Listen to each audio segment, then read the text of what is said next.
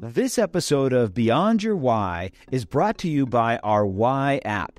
Head over to whyinstitute.com to take the Why app so you can discover your why today.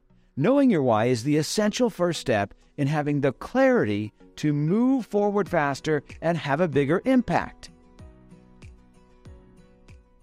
Welcome to Beyond Your Why podcast, where we go beyond just talking about your why and actually helping you discover and then live your why. And so, if you're a regular listener to the show, you know that every week I talk about a particular why, and then I bring on somebody that has that why so we can see how it's played out in their life. And so, if you have not yet discovered your why, go to whyinstitute.com, take the Why app, discover your why, and then come back and listen to the podcast. And so today we are going to be talking about the why of trust, right? To create relationships based upon trust. So if this is your why, then trust means everything to you. You believe that trust is the driving characteristic behind all that you stand for, and you will work hard to create it. When the relationship is based on trust, the sky is the limit. There's nothing you can't do. But if people break your trust, that's a very big deal, right? You'll go to great lengths to demonstrate that you're trustworthy and do such things as become an expert in a given field or with respect to a particular subject that you can demonstrate your expertise and thereby establish that you can be trusted. You will look to do things properly and correctly because that is what a trusted person would do. You want others to know that you can be counted on and will go the extra mile to demonstrate that with your actions, your words, and your deeds. Many people with a why of trust enjoy numbers because numbers don't lie, while other people with whys may get annoyed by a violation of their trust, for you, it's like a knife in the gut. And so you build loyal and lasting friendships and relationships with other people. So today, I brought a really special guest on for you. A few weeks ago, I was in Nashville. I was at my mastermind group, uh, and one of the guys in the group has a, a mansion there in Nashville, and he knows a lot of the local country artists.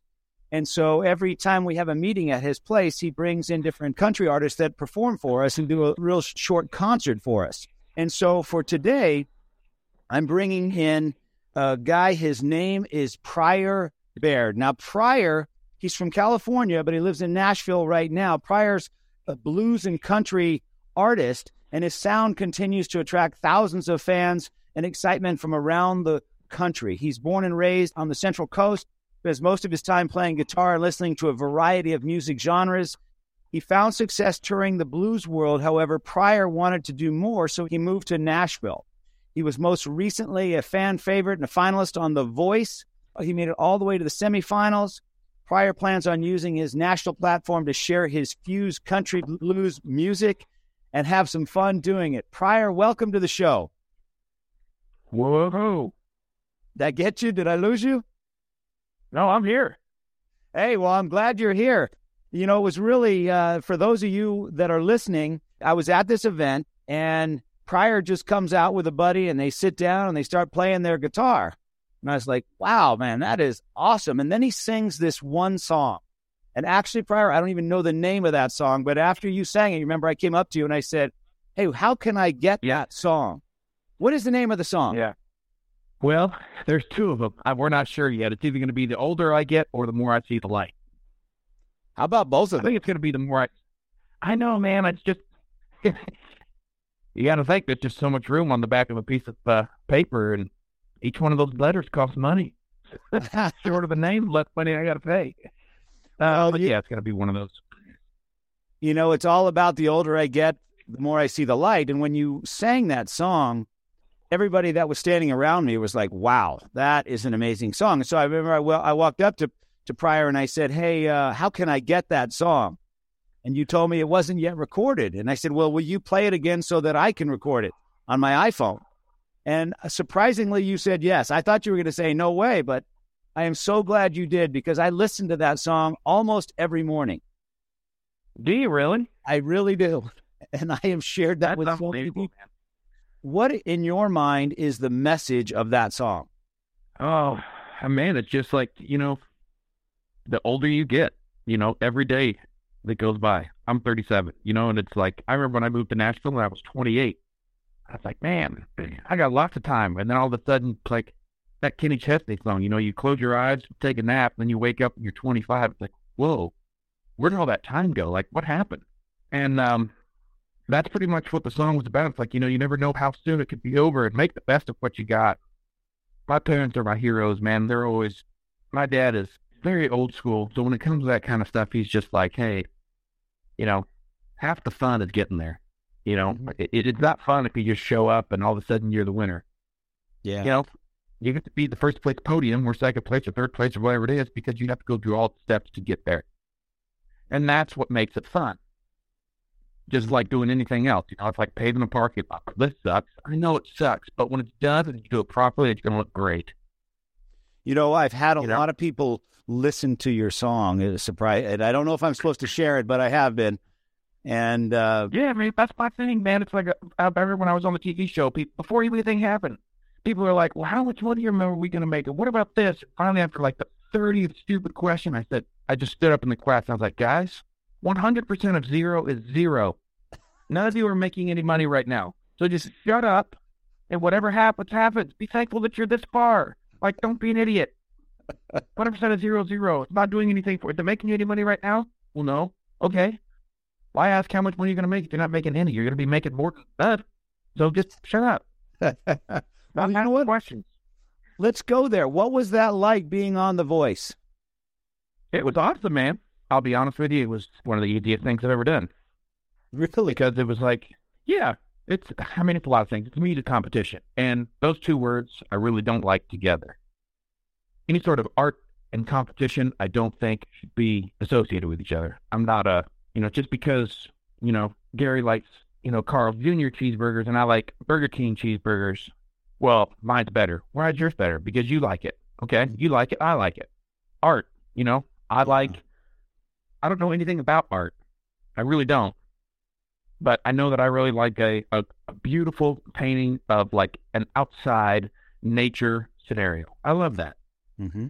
But then you go and you see some stuff and it's like, it looked like a three year old took a water balloon and just threw it into the thing. People are like, that's amazing. Okay, I don't get it. Like apparently you see something I don't. I don't understand. But so that being said, I don't like competition in music. But it was fun. It was really fun. And it was extremely easy for me because I've been doing this my entire life. I started playing the guitar when I was three years old.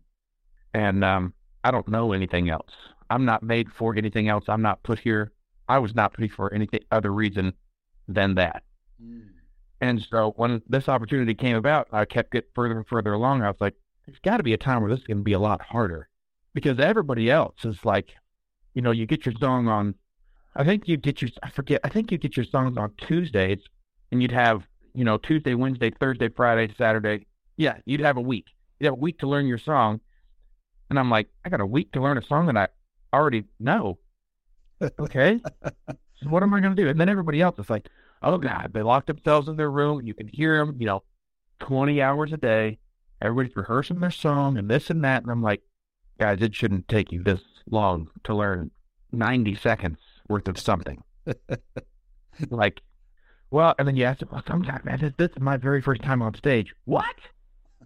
How did you get this far? How did you even, how, like, how are you here right now and you've never been on stage before? Oh, man, I just, I got to get it right. I'm like, well, shit, yeah, you got to get it right. That's what, yeah, you do. so, I mean, it's wild, dude. It's it's a crazy thing. I mean, that's not a joke. There was a guy there, and I remember he was like, I said, "Man, are you ready to go? How you feel?" He's like, he was white as snow that I'm looking at right now. He's like, I'm terrified. I said, "Why, man? What's going on?" I, I've never been on stage before, and I couldn't say anything. because I was just like, "What do you mean? What do you mean never been on stage, right?" This is my very first time.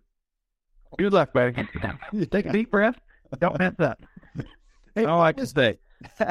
what was it like the very first time you walk out on the stage and all those four chairs are turned, have their backs turned to you? What was that like?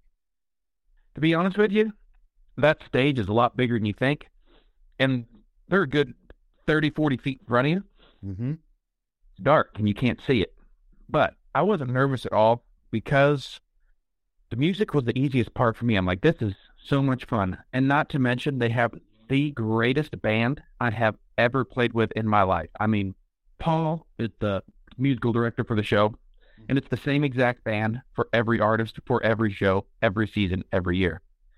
they are so good when you're a musician at, you know, when you're building up, building up, building up. You're always looking for a great band. You're always like, I hope nobody screws up, man. That's just, we can just make it all night without anybody screwing up. And then you get on stage with these guys, it's like, well, I better not screw up because I know these guys ain't going to screw up. so you don't have to worry about it. You know, you know that these guys have your back every note, no matter what. Mm. And it's like, this is the easiest thing in the world. This is live karaoke on national television, songs that I love to sing.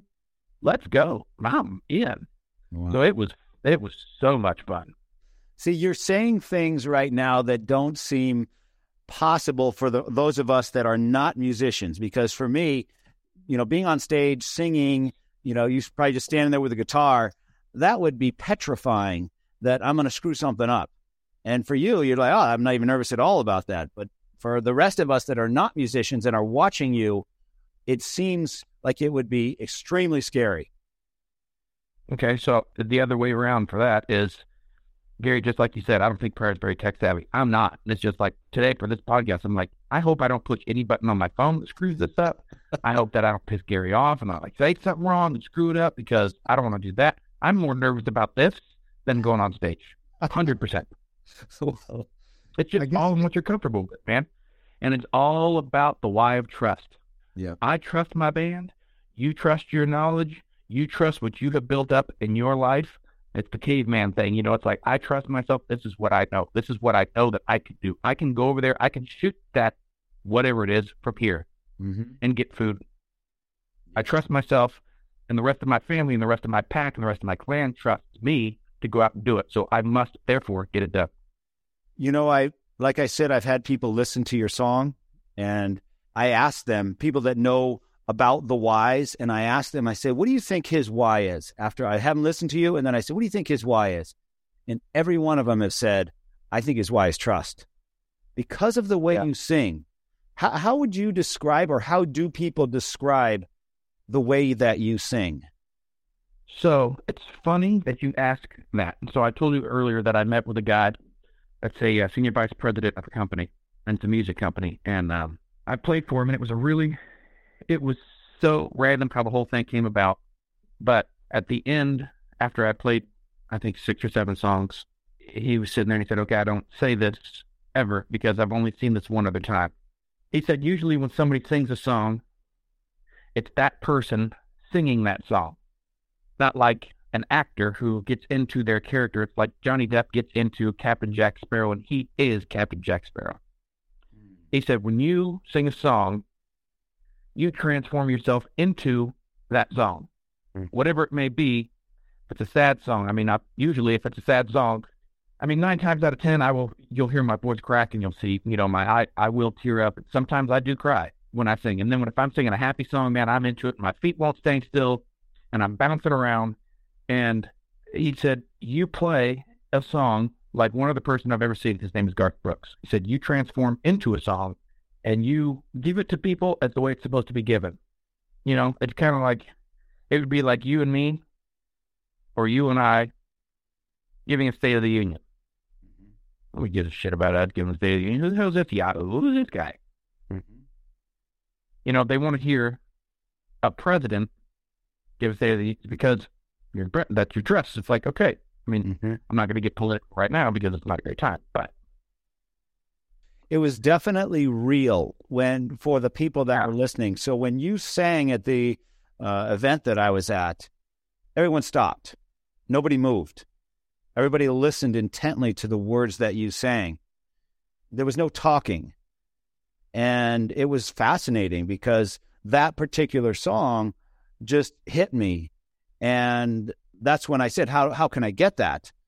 And everybody else was feeling the same thing. So when I walked up to film you, then all the other people came up and started walking up to film you as well, because it's just a song. I can't imagine that that particular song is not going to be a big hit. If people get to hear it, they're going to love it. Nobody that I've shared your song with doesn't say, "Oh my gosh, that's an amazing song. How can I get that?" So, yeah. I don't know if it's okay with you, but I would love to be able to play that song on this podcast or after the podcast or during its, you know, after. Is that okay? Yeah, absolutely. And you know what? I recorded that with my iPhone. And I am blown Yeah, that's what you away by the quality of the sound from my iPhone. I can't even. bel- I played it on my car on my way out here. That's awesome. They man, I'm telling you, those those these things are crazy now.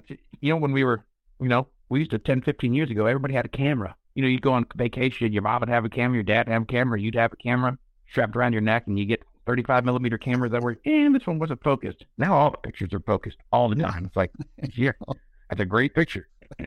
But the sound of it, I'm going to send it back to you. I, I haven't sent what sent what I filmed you back to you, but I think you'll enjoy it because it's almost like as good a quality as anything else I hear from my uh, radio or from my phone when I play it through my stereo in the car. Wow. It's bizarre how good it is, and um, so I worry about that sometimes. That thing really loud.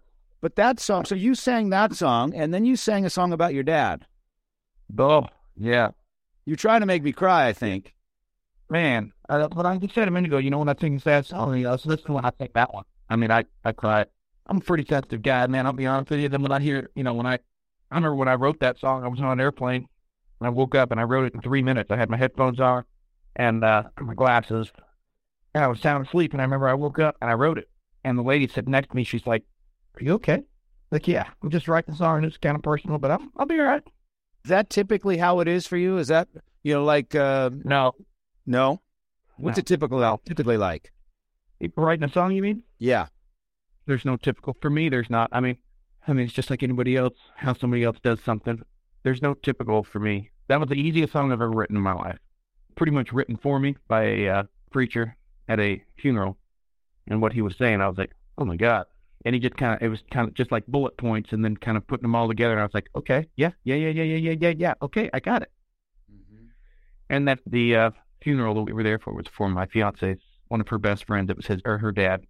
He was in the Air Force, and you know everybody in my family is all military people. And so when I I don't know how many people have been to a military funeral, but it's very moving when it's done properly. You know, with the 21 gun salute, you see him come out and everything. I mean, I'm getting, I've got you know, crackly throat already just thinking about it. It's an emotional thing, you know. And then they they play, you know, all the music, and then it hits you, and it's like, ah, dang it, like it can be over so fast. And I think about that every single day. I was driving, up, I'm in upstate New York, and I was driving, and there was just on the side of the road, there was a an accident that happened like two minutes before I got there.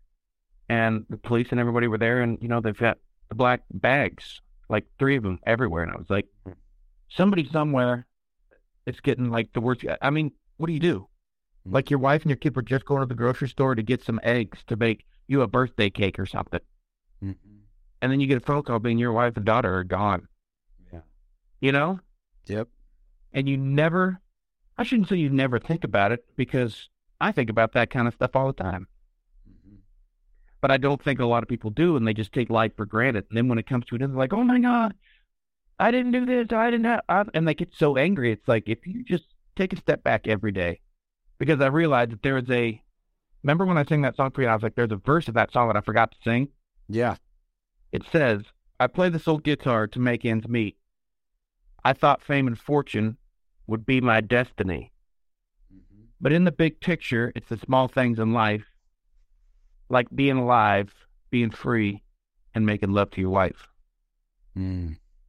Awesome. Yeah. And it's tiny. It's the small things in life that people don't realize, you know, and those little tiny things. Sure, the big things are cool. You know, the big things are great. You know, you have a child, you get married, you know, whatever. But it's like, what about this morning on a Wednesday when you woke up in a hotel room by yourself, but you were able to get up, walk yourself to the bathroom, get dressed, and complete all your motor functions by yourself without any help from anybody else? And you can do that every day on a daily basis. That is the smallest thing in the world until you can't do it. Mm-hmm. And then it's like, and then your trust thing comes in. Well, who am I going to trust to help me do this? Because I can't do it by myself. Oh, sorry, I get deep sometimes. But I, I think about that kind of stuff all the time. And that comes out in your your songs as well. Pryor, how did you get into being a musician? What when did you start playing? Why did you start playing? When did you pick up a guitar? Take us back there. I started playing the guitar when I was three. I remember my uncle, my uncle Gary, coming to our house. It came Christmas time because that's when he always came. I was in the kitchen and I must have been, this is like my, this is literally no joke. This the very first memory that I can go back to to remembering. And I was little, like single digits, like two. And I remember this is I, I don't remember anything else. I don't remember till I'm you know older, but I remember this day as it was yesterday. I heard something, and I was in the kitchen, and I remember going from the kitchen to the. We had like a we call it the sunroom where my mom's piano is, and I remember I turned the corner, and my uncle was sitting in a chair, and it was a green. We had it forever. It was like this old green rocking chair recliner thing. And I remember seeing the back of his head. I could see his left arm, like his left hand, and the neck of the guitar, just the back of it. And going to the front, and like, I don't remember seeing him after that, but I remember seeing the guitar and I remember hearing it, and I was something in my conscious mind, and it wasn't me. I know that because I was two years old. It's like you don't have, you can't put shit together when you're two. But I remember it's like that sound, whatever that thing, whatever that sound is, is what I was supposed to do. Wow. And when I was, I must have been two and a half. Yeah, because, okay, so I'm two, and then I got a guitar when I was three. So yeah, two and a half. The next year, I mean, I remember bugging my mom. I was like, Mom, I want a guitar, guitar, guitar, guitar, guitar, guitar. That was like my first word guitar, guitar, guitar. That's all I want. And I guess they took me to, uh, I don't remember this at all. I guess they took me to, you know, some mall or something as a kid. You know, they would have Santa Claus at the mall. What do you want for Christmas? And I don't remember this at all. And this was only, I don't know, uh, how much later. But my mom tells she's like, yeah, you went to Santa Claus, you sat on his knee. It's like, I want a guitar, but I want a real guitar. She's like, well, she, okay. so she got me a real guitar. Uh, they got me one for Christmas. I will never forget. It was in the back of the, I was so, I was like devastated and crushed because the guitar would stand out, you know, when it's underneath the tree and I didn't see it. I didn't see it. We went through all the presents and I was like, life as I knew it was over. and my dad was like, what's this? And I ran into the sunroom and he was kind of standing behind the, you know, kind of pulling the Christmas tree back. It's like, what's this? That's here. And I ran back there and I still have, I still have the guitar. I still have the case.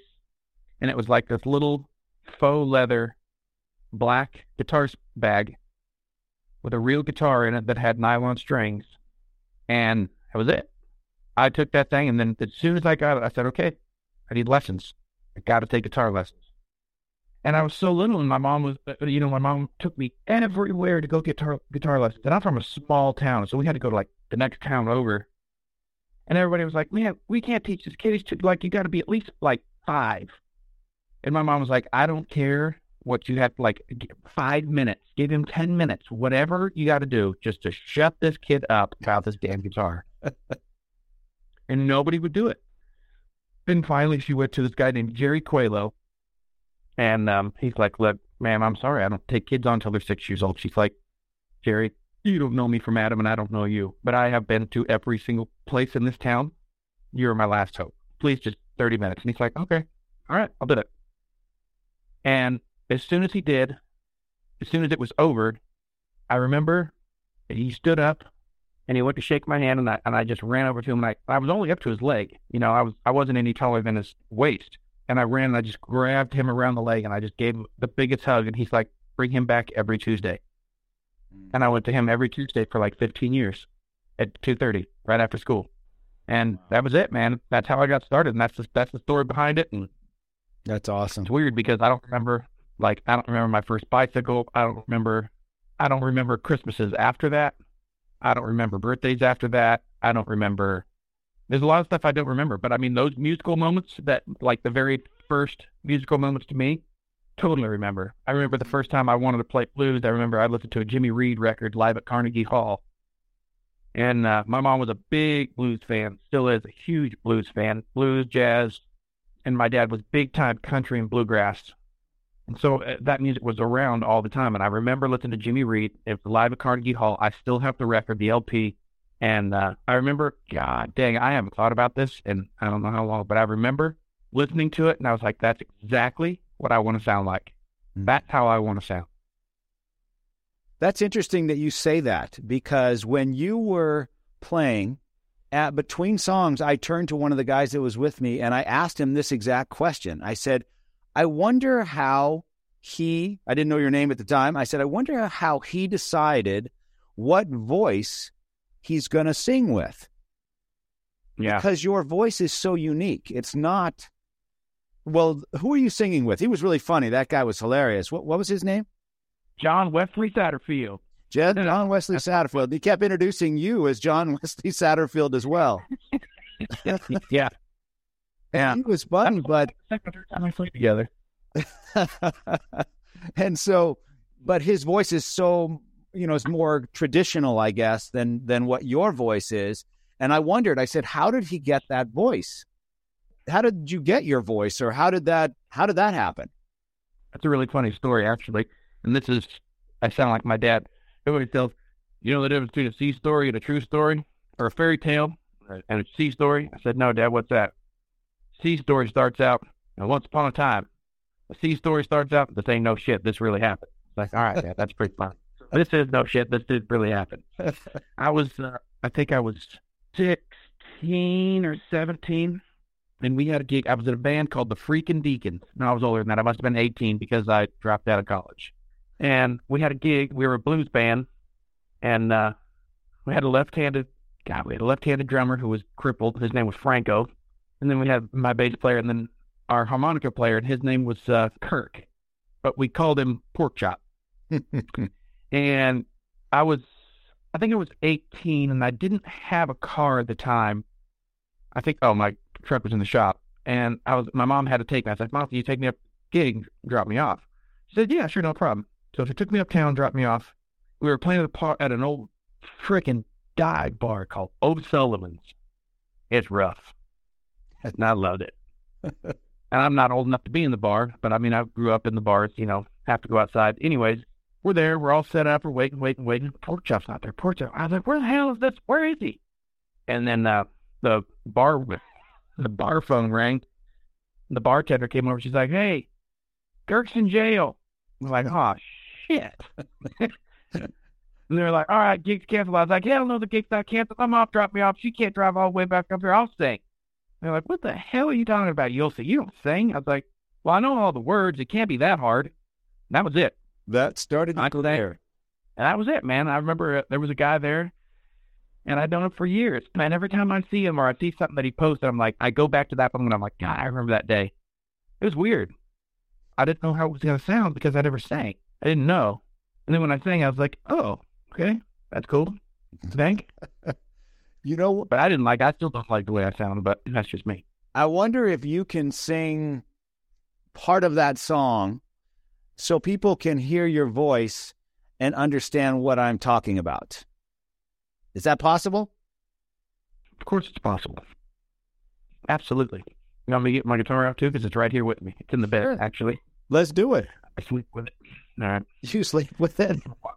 Yeah, whenever I'm on the road, the first thing I do is I put off my guitars. I, I usually travel with two guitars, and I put them on the bed. I think of them like kids, man, 'cause they're the kids I got. Like you wouldn't want to sleep in a, you know, dark little cave. So I put them on the bed. That's great. You haven't seen the whole thing? No, just sing us a little bit of it so they get a, a, the sound of your voice. So, you know, because I'm talking about it, but it's hard to really get unless you hear it. Okay, I'm gonna set the phone down for a second, Okay. so I'm not screaming into it. So hang on to this. And I think We got it. Joe. do I think I can happen compatible deep. My own into and fall out. Happen into the accidents come. Now, the pattern into pattern. All it into the bucket. Well, I woke up this morning, I was feeling alright. All infected. All Thankful to lucky be alive. and the thought. I saw. Another cup of coffee, another sunrise. Thought. Yeah, the older I get, the more I see the light.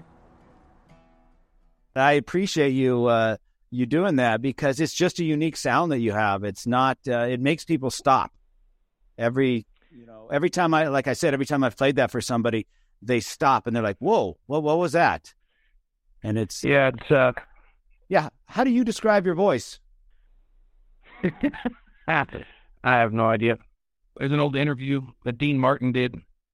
And I think Johnny Carson was interviewing. We said, Dean, everybody wants to know how you sing like that. He's like, I don't know. I just open my mouth and that's the way it comes out. And that's that's exactly what I could say. I have no idea how it comes out or why it comes out like that. I don't know why it's raspy. I don't know why I can get up high and sing high. I don't know. I don't know. Other than it was a talent that I was given by somebody else, and I am thankful for it every day. What does music represent to you? Why why are you doing the music? Why because you could pick other things if you you know I can't imagine that the life of a musician is easy. Maybe it is, but I, I can't imagine that it is. Why did you pick this, and what keeps you going? The sun comes up every day in the same place, roughly. Sets in the same place every day, roughly.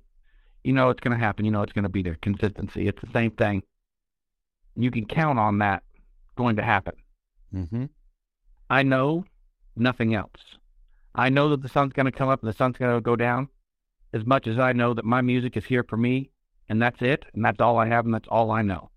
I don't know anything else. Like there is no other I've done so many other jobs. I've been a bartender, I'm a general contractor. I've built million dollar homes.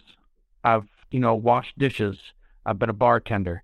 And all of that is just to move music needle further.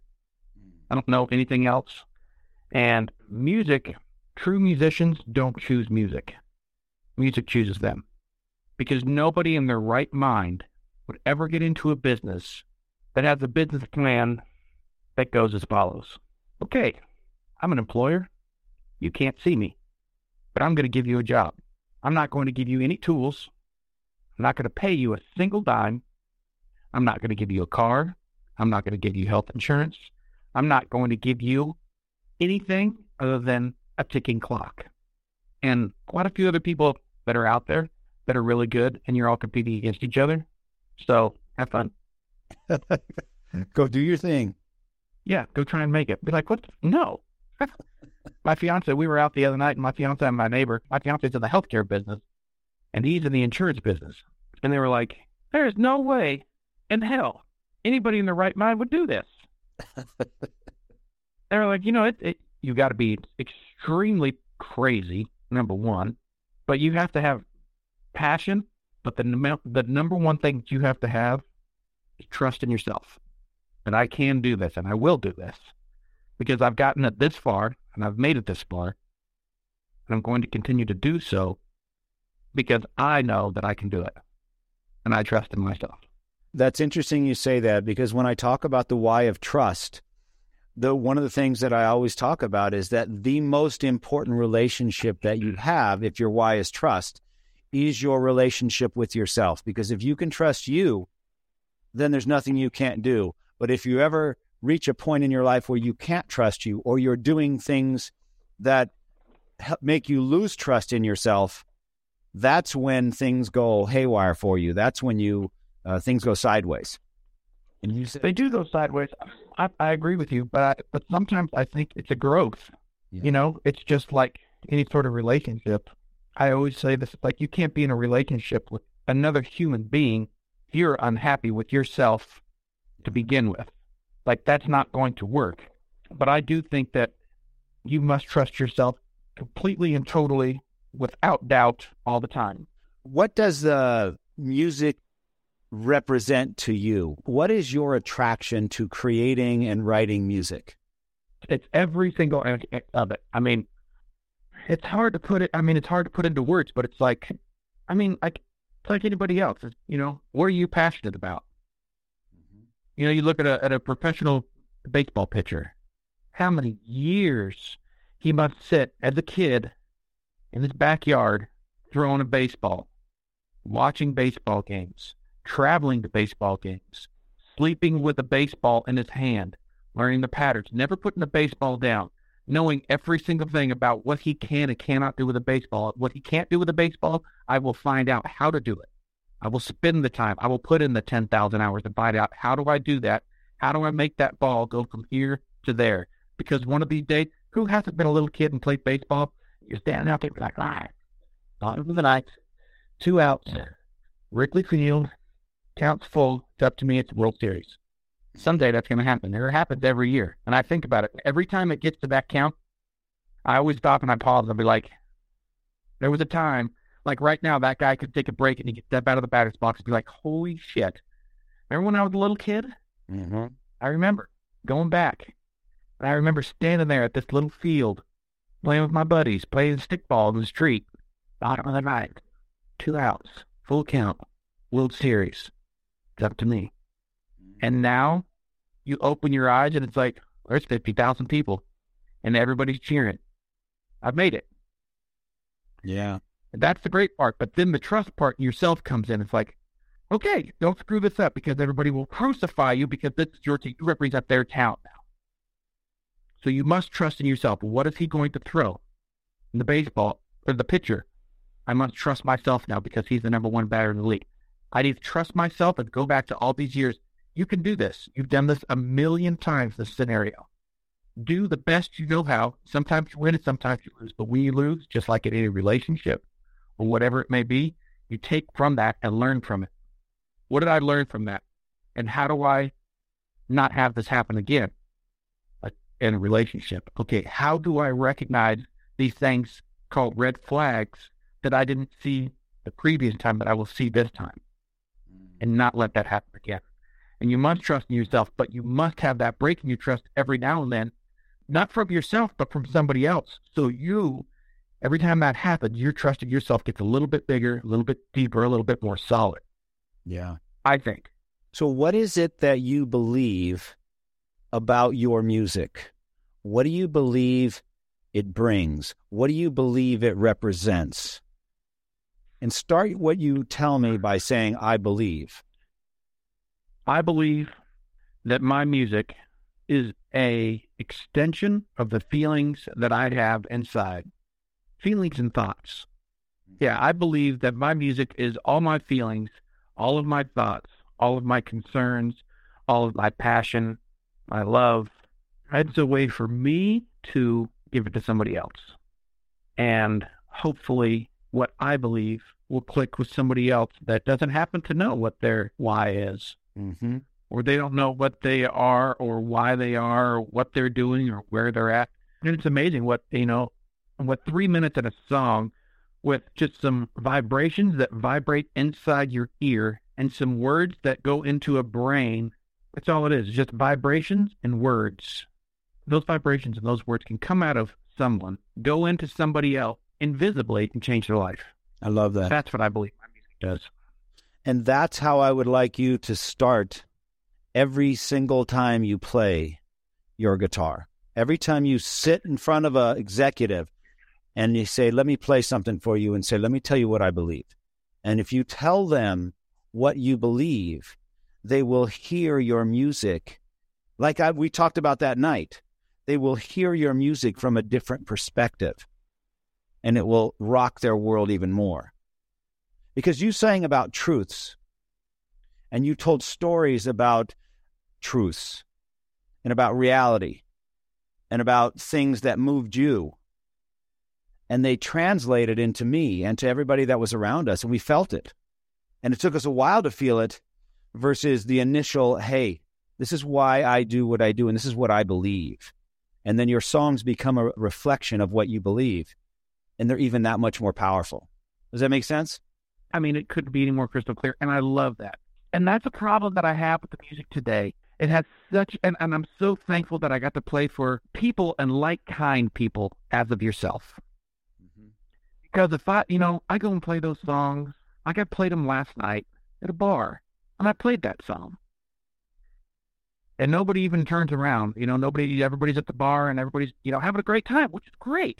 And I'm just kind of there to add, you know, just to add a little bit of ambiance. Mm-hmm. But when I got to play that song for you guys, I was so thankful that people actually listened and felt what it was. Like I said, you heard the words, you felt the vibration, and it's literally passed out of me and into you people. Yeah. And when it did, you guys were able to, because I mean, it's just I feel like it's it's an almost an archaic thing. Is is people's receptors of feelings and they're turned off. People are like, oh, I really like that, but should I clap? I don't know if I should. Do, am I supposed to like that? Nobody else is clapping. Does nobody else like that? Am I the only weird one? Yeah. And they start thinking it's like, no, actually, you're the only person in here that's actually doing it right because you feel, you understand, and you hear, and you listen, and you observe, and that is that doesn't happen anymore. And so when you guys actually came up and said something, it's like, man, that's the first time I've been doing this, Gary, for 33 years. Mm-hmm. Yeah, 33 years. And never, ever has anybody come up to me and said what you said that night, ever in my life. Wow. And I've always played the same way. And the reason I play the same way is because the relationship that I have with my guitar and my sound and my music, it's a love affair. Like, I love it. Mm-hmm. It makes me so happy. That's my love affair. That's Yeah. I in love with music. And I love playing because I mean, where else do you get to make, you know, ugly faces like that? You know, it's like John Mayer. People be like, oh God, look at his face. But people still love it. And because that is so much pain, anger, and happiness and fear and every single feel that you could think of as a human being, that's every single feeling that every single human being has on the planet. But only a select few people figure out a way to where all those feels that we all have and we all share inside. I feel like if as an artist, like I feel like we are the lucky ones in a, in a way because we can take it and put it out there. Mm-hmm. And it's almost like, okay, almost like telling somebody something they don't want to hear. It's like, okay, I got that off my chest. But that's not really what it is. It's just like, you know, I get to express my feelings and go to therapy every day because I get to play my music and give it to somebody else. And very rarely, like very rarely does somebody else take it in like that and perceive it the way that I play it or the way that other people play it. But when they do, it is incredible. For instance, right now, Yes. you felt you got it, you understood it, and you were like, I want to talk to you about this. And when you told me, I will never forget when you told me, I want you to start out, this is what I believe. Okay. But I was just like, you know, this is holy shit. That's like the absolute truth. This is what I believe. Not like saying, this is what you must believe. This is what it is, and this is how it is. No, man. This is just what I believe. Mm-hmm. I believe this is the best cheeseburger on the planet. Well, I disagree. Cool, man. Well, let's go taste yours because I like cheeseburgers anyway. So let's go have one of yours. Exactly. And if they You know? believe what you believe, then they will resonate and connect with you in a completely different way. It'll be a much, they'll see you from a different perspective when you at least tell us what it is you believe. Because when you came Yeah. out, you just sat down and started playing.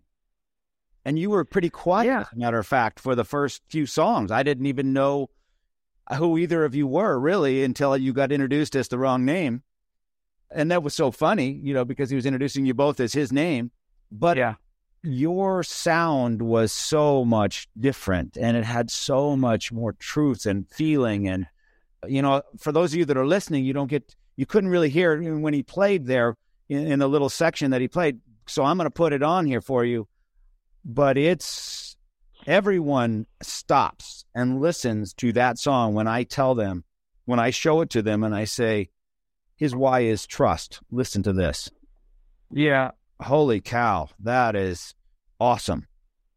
I'm usually pretty quiet when I get when I get on stage, especially when I'm on stage with other people, and especially if it's their gig, they got it. It's like it's just the respect thing, you know. Um, Could you ask them, would it be okay if I say a few things before I play?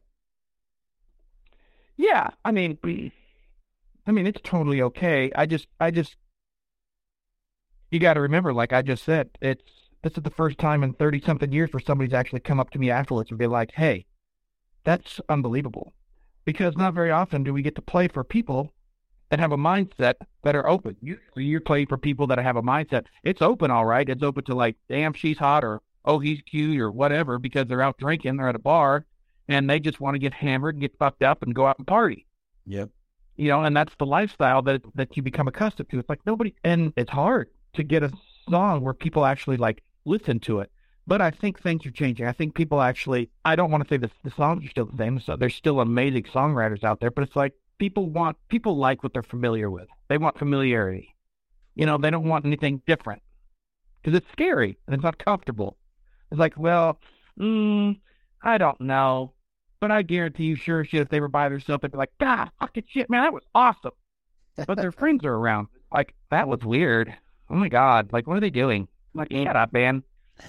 Can I give you a thought?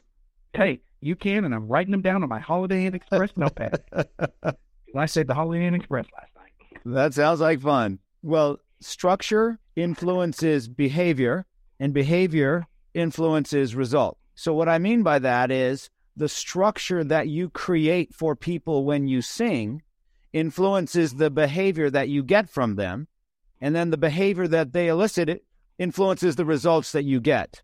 So if you create a structure for me to enjoy you, if the structure of the bar is anything goes, all hell, you know, do whatever the hell you want, don't even bother listening to this guy, well, then that's the result you're going to get. But if you're able to create the structure for me where I can become engaged with you, then the behavior that I elicit will be different and the results absolutely can be different. So if but you have the opportunity to create that structure for me. And if you don't create right. it, I'm going to make up my own. Yep. So if you're able to tell me what you believe, I believe this, and I believe my songs, if you listen, can have an impact in your evening tonight. And tell us. Dude, I'm going to say that. I swear to God, I'm going to say that from now on. I'll never forget that night when you told me that. Be like, start out with, this is what I believe. And when you said that, this is what I believe. And the way that you said it, I don't know if it's just me and I'm just, you know, I always, I, I try to listen to what people say. Mm-hmm. But even the way that you said it and the way that it came across, it was like, like the hand of God came down, hit me in the head. And I was like, wow. I mean, I don't know if you remember exactly what I said, but I think what I said was if you started your performance by saying, This is what I believe. Yes. And it was. Uh, yes, it's five words. This is what I believe. And then tell And us- I was like, Yeah. It allows me. So when you say those words, and for everybody that's on this, listening to this podcast, when you articulate what it is you you believe, it gives me the opportunity to say, yes, I believe the same thing. I'm in. Or no, I don't believe the same thing and I'm out, which is okay as well. But it draws the right people to you. I believe that songs are about truths. I believe that songs tell the stories of our lives. And when we listen carefully, it can change our world. And so my song tonight is going to be about my father and what happened in our lives and how it impacted me. And I wanted to share this with you. And now I'm listening to your song completely differently. And now I'm Yeah. waiting for that truth to come out. And I'm waiting for it to be part of my life now. I'm waiting to transfer you to transfer that from you to me through the vibration of your song and your voice. And now my evening became something special. It wasn't just a night getting drunk. It was a night I connected with this guy and he rocked my world. yeah, And now we have different conversations to have. perfectly said. And to, like you said, you know, if this is what I believe, then I'm in. But if I don't believe, then I'm out. Yes. But it gives me, me being the artist and you being the person saying, no, I don't believe that. But it gives me and you, if the you has the angst inside of them to be like, you know what, open up a little bit. Mm-hmm. Why do I not believe this? You know, let me take the opportunity to sit down and look. And then if I can get that person to sit back and after three minutes of vibrations and words, then they're like, yeah, I get it. Okay. Yeah, I believe that too. Mm-hmm. Your song. And then it's even better Okay, but then you've connected with somebody else that didn't want to connect it. You know, they were like, "Oh, well, uh, no, I don't believe it that way. I don't believe it that way." Which I think would be a great thing if they could get this in politics. But like, look, guys, like, just get this shit together. It's really not that difficult. yes. More than one way to skin a cat. Yeah. I felt your song. I want to see you. I want other people to get to experience Pryor. I want other people to get to see the stories that you tell. I want you to have that impact on impact on other people because of the impact I saw it having just our group. I mean, everyone in our group wanted to come up to talk to you.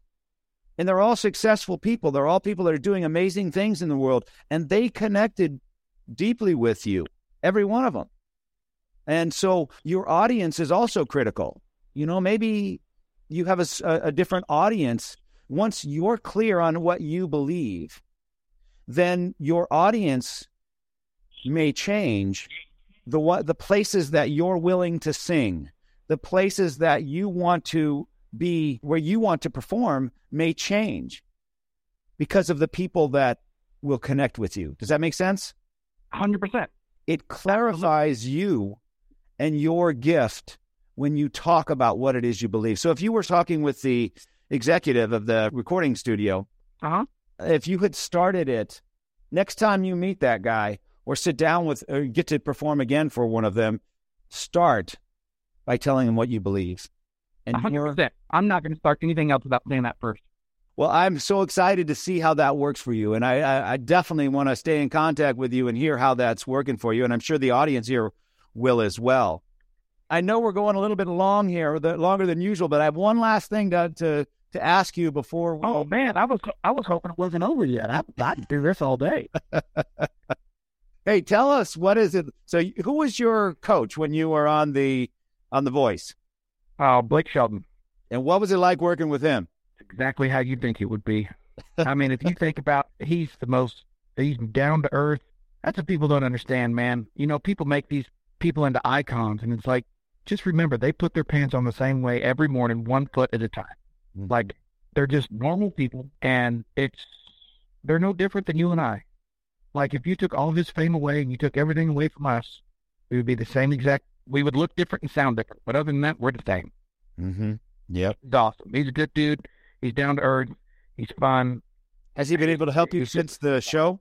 Yeah, we actually just went out and did. uh He let me open up for him in uh California at the California Mid State Fair, which is a huge fair in uh, California where I'm from. It's fun.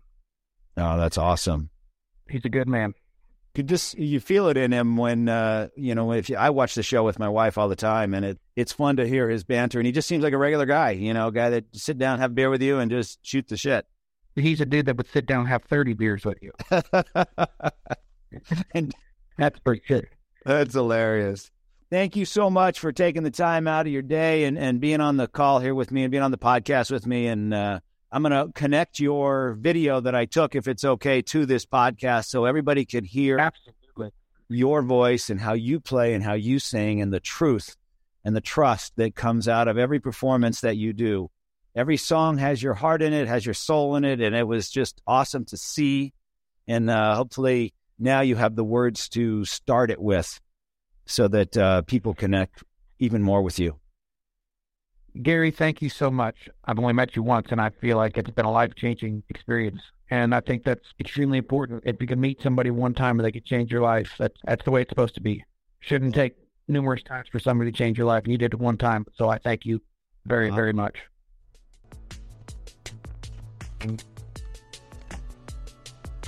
Drink.